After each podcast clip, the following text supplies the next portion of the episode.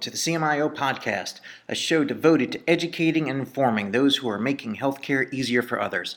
Whether you're involved with informatics, analytics, or new technologies that make the lives of our practicing clinicians better, this show is for you. My name is Dr. Mark Weissman, a practicing physician and CMIO, and the host of CMIO podcast. So today we're covering the news to know for the week of July 28th. I've got six stories on tap. We'll see if we can get through them all. The first one's going to be about the Universal Health Services settlement with the Department of Justice. The next one is about Senate advancing the drug pricing bill. We're going to talk about how Ascension got 100,000 additional visits this year with help from online scheduling. We'll touch on major hospital groups' recommended changes to the HCAHPS survey. That should bring about cheers. And picked up on this uh, article about Nanowear launching a clinical study around heart failure management that I think is really cool and probably something that you're not reading about every day. And if I get a chance, there was something I uncovered on someone's blog that I want to touch on. Um, that's uh, that's really cool. We'll see if we have time for that. So like the other news recaps, I'll hit on the highlights of some of these articles, and then we will say, well, why does a CMIO need to know about that information? And I'll make it make it real for you. So the first one here is United Health Services, known as UHS, is, is to pay $127 million settlement to the Department of Justice, and the criminal uh, part of this investigation appears to be closed. To refresh your memory, you got to go back to 2017. And this is America's largest chain of psychiatric hospitals. Here's a this is from BuzzFeedNews.com. Two nurses from the facility, Brooke Glen Behavioral Hospital, said they had direct experience with the company holding patients longer than necessary to collect higher insurance payments. They recall telling doctors that patients were safe to be discharged but that the doctors would ask when their last covered day was, the last day Medicare, Medicaid, or their private insurance would pay for them, and then discharge them on that day, regardless of their condition. UHS is a huge publicly traded company that does acute care, post acute, assisted living, and behavioral health, and they, like others in this space, are for profit. And so I bring the story to light because as CMIOs, we need to understand how incentives drive behavior. In this space, the incentives, in my opinion, are driving longer length of stay in the post acute space to keep those heads in beds. There are incentives for the post acute facilities also to send their patients back to the hospital if they become sick and complicated to minimize the impact on their nurses. Uh, some facilities I used to work with, the patient would sneeze and they would call 911. That's a little facetious, but not far, not terribly far off from reality. Um, they, they don't want the sick patients there. And so as CMIOs, we're getting more involved with Pop Health and with bundle payments. We need to be sure we understand these incentives. And it's interesting in Maryland, we have a new shared savings model that includes the post acute facilities in the total cost of care, and these skilled nursing facilities and behavioral health facilities can impact and participate in those shared savings. As CMIOs, we may be in a position to affect change in this space. You may have access to claims data that looks at post acute length of stay. You can say, hey, is there variability for similar DRGs between different facilities? And if yes, well, why? And are the readmission rates different or the ED utilization rates different? And you can start to ask tough questions about are there programs in place?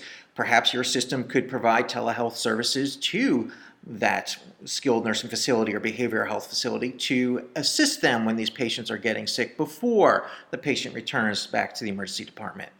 You can look at the handoffs between the hospital and post acute, and then from post acute to the PCP. How's that data flowing? So, as we step into the pop health world and outside the walls of our health system, we need to be involved because there definitely are informatics and analytic challenges that fall to us. So, the next story is the Senate advances the drug pricing bill, setting up a September vote. Legislation limiting drug price increases in Medicare will face a full Senate debate in September after the Finance Committee approved it on a mixed vote Thursday. The bill could see some modification before then to incorporate additional proposals, potentially including a ban on rebates to payers. The pharmaceutical industry is opposing the Senate bill, saying it would impose price controls and divert industry money from research and development, which is kind of their standard uh, rallying cry. So, why does the CMIO need to know about this? Well, because drug prices are absolutely horrible and absolutely interferes with the ability for our providers to get patients the medications they need. I'm not sure if this legislation is going to completely fix that, but it's interesting that they are looking at drug pricing. That's important. So, this legislation, what they're talking about is stopping the rebates that go from the pharmaceutical company to the middleman, the pharmacy benefit manager. Express Scripts is probably the one you know best because they're the biggest. That rebate doesn't necessarily funnel money downstream to the patient or the pharmacist downstream. That that's not where the money goes. So this rebate from the pharmaceutical company goes to the pharmacy benefit manager so that their drug gets preferred tier. They're always trying to get to that tier 1, tier 2 status. That's where the rebates that they're talking about getting rid of. Interesting, uh, in our system, we just went live with a tool that allows price estimating of drugs the point of ordering. So when I go to order a medication, I can see that medication's cost and also see alternatives. And this is a really exciting piece of technology our providers are enjoying now. And that's they don't get this sticker shock, the patient going to the pharmacist and finding out their drug costs $600 and now they're calling back to the office one angry as to why in the world did you waste my time sending me to the pharmacy for a drug i cannot possibly afford and two, they're angry at the health system in general for having a drug that they need and now costs a fortune. So we can reduce some of that by installing some of this technology and also, hey, let's um, encourage these bills to move forward that help limit the cost of drugs to our patients. Next article Comes out of healthcare IT news how Ascension got 100,000 additional visits this year with help from online scheduling. The health system has seen a 779% increase in primary care online visits scheduled and a 72.5% increase in urgent care online visits scheduled. And it's all part of a larger vision. They interviewed the chief marketing communications officer at Ascension. We'll talk, that's, that may be important. Here's the quote from him Consumers expect an online experience when making healthcare choices that is easy and intuitive, the same as they have with other purchasing decisions. Click to schedule is just one part of an integrated online approach that Ascension is striving to create for a seamless end to end consumer experience for all those we serve. And yes, love that. All good stuff. My providers hate it. I don't know about yours. When we try to put the scheduling pieces in front of the consumers, the patients, our providers lose control of the schedule and that freaks them out. I have met resistance on this one and I've also gotten through it. I, have not found that the providers have all quit because we put patient scheduling online. It, now, let's put a caveat on that. I didn't do the specialists, I did the primary care providers specialists, I think, have a fear that patients will schedule and it's not going to be the right patients. So, someone's complaining of shortness of breath. Is that cardiac or is that pulmonary? Do they need the, the cardiologist and stress testing or do they need the pulmonologist? And that's where a primary care doctor can really make that decision and help steer the patient to the right provider. If patients could direct schedule to specialists, they, that would be a problem. And specialists are already so busy, their access is, is limited so they don't want to waste slots. I, I, get that. Primary care, on the other hand, you really do want those patients to get in. Access is important. Otherwise, they're using the emergency department. Um, I did institute a system similar to what they used in Ascension for urgent care. We put in a queuing. Um, a queuing software that lets patients reserve their spot online. For urgent care, love this. This the patients were really excited. They didn't have these two hour waits in urgent care. They could just put their place in, and then our system was able to see those patients within five minutes of their scheduled time. So that was really exciting for the patients. We brought that to our emergency departments, that technology. It looks like Ascension was able to put it in place. Our emergency physicians absolutely fought it. They do not like airing their dirty laundry and showing that there's a six hour wait time. Um, I think that's unfortunate. I think it would help load balance. I think patients who do go and look online say, you know what, this one facility is really busy, the one down the street's not. I'm going to pick the bit facility that's less busy. That freaks people out in the administration because they're like, oh, we don't want to lose any of these patients. If you've got a multi hour wait time, you're just generating angry patients. You're not going to be generating good experiences. Number one driver of patient experience in the ambulatory world has always been wait time. So, um, if you're able to get your providers to just jump for joy when putting in these click to schedule type initiatives, let us know how you're doing it. Uh, we've, I've been able to do it, I just always found it contentious with the providers. Next article Major hospital groups recommend changes to the HCAHPS survey. The American Hospital Association the Federation of American Hospitals and three other major hospital groups on Thursday call for substantial changes to the CMS mandated patient experience survey. This is coming out of Modern Healthcare.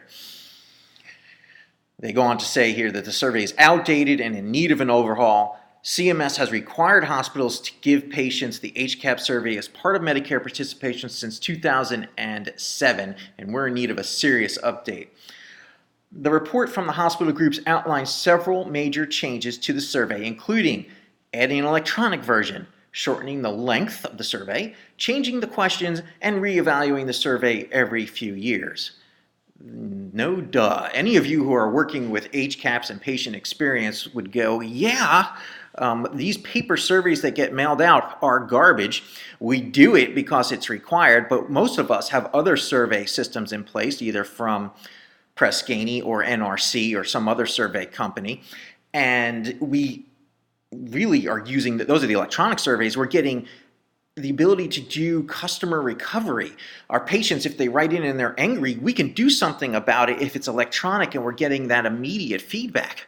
I get a paper survey that has no place for patients to actually write about their experience. Usually, then, the way we get feedback is through some nasty review on Google or a nasty letter sent to a board member. So, really eh, hoping that this does move forward, and it seems like it might. Here's a, um, a message from this. Uh, it was a CMS spokesperson. The CMS seems to support an electronic survey. The spokeswoman said the agency is currently waiting for approval to test an email version of the survey. Excellent. We have finally reached modern medicine. The hospital groups would like to see the HCAHPS survey address care transitions, post discharge experience, comprehension of care plan, and emotional and physical sense of safety. They would also like an option for patients to give feedback in their own words. Nothing more that I can say on this. I love it. Yes, please, can we do this now? CMIOs certainly need to know about this information. We there, there are definitely components of that HCAHPS survey that touch on the providers, uh, thinking specifically about uh, the medications around the time of discharge. I believe CMIOs would be very excited if there was a change in this survey to something more modern and more useful. Next article I want to touch on Nanowear announces clinical launch of NanoSense, a heart failure management and alert diagnostic validation study. This is somewhat of a press release from Nanowear, but nevertheless, I think there's some really interesting things that, that, that are coming out here. So, this is a, a tech company that makes wearables, and they're coming out with a study here. It's going to be conducted at Penn State Milton Hershey Medical Center and Hackensack Meridian Health Systems using a proprietary nanosensor. Uh, they have developed a monitoring undergarment and closed loop machine learning platform which captures and algorithmically scores phonocardiography, impedance cardiography, measuring stroke volume and cardiac output, multi channel ECG assessing heart rate and heart rate variability, respiratory rate, thoracic impedance, activity, and posture. The algorithmic score provides physicians and care management teams with alerts of worsening heart failure weeks in advance of a hospitalization of a hospitalizing event. This allows physicians and care management teams to manage their patients remotely while reducing the number of costly heart failure related hospitalizations. They do also say here it's going to be a multi center, prospective, non randomized, observational study that they're hoping to roll up to 500 patients in five centers. And they're going to be collecting those clinical endpoints. I love this. I, I think that technology is really cool. I'm glad they're doing a study to, to see if this actually works. I've been a believer that the technology we currently have for remote patient monitoring is inadequate. I, I've said this on other podcasts that checking the blood pressure, the weight, uh, the, the pulse ox is just not enough to, to make a meaningful change in the patient's trajectory. So, this sounds really interesting and coming at this from a totally different direction with a wearable that's going to do impedance cardiography and measuring stroke volume and cardiac output. So, very exciting to, to hear more about this. We'll have to watch where this one goes. Looks like I'm running on time, so I'm going to throw in one more story here and it comes from another CMIO, and it's on his blog. So, Dr. C.T. Lin, um, I hope you don't mind. I'm giving you a shout out here. It's all good stuff. On July 24th, he posted a, something that's called My Resume Failures. And he puts up the, the, the real truth about how he got to his journey. When I look at people's LinkedIn profiles, I see all these successes. And you never see the bad stuff because that's not what we're going to put forward to the world. This is very brave of CT to put this out there, and he's asking others to do the same and talk about some of the failures he has. I mean, some of these sound really challenging. Um, he applied to 12 medical schools and was direct and was rejected by the first 11. And then he talks about some of his CMIO difficulties and in 1997, he was the chief complainer about the terrible state of computers and sent a provocative email to administration, and they told him basically go fix it. So that's how he started his journey into becoming uh, eventually a CMIO. Um, if you have not been to his blog, ctlin.blog is where to go. And I'm going to see if we can't get CT on the show. Uh, I think he'd be great to talk about some of these topics. Very brave and revolutionary to say, here are the mistakes that I've made and what we all can learn from them. Because that is really the purpose of why I am doing CMIO podcast. There's no sponsorship, there's you know, no financial gain here. This is to collect a repository from those leaders who have gone ahead and blazed the trail in informatics and analytics to share with others what their successes are, what their failures have been, what can we learn together, and store that so that future generations can have access to it as well.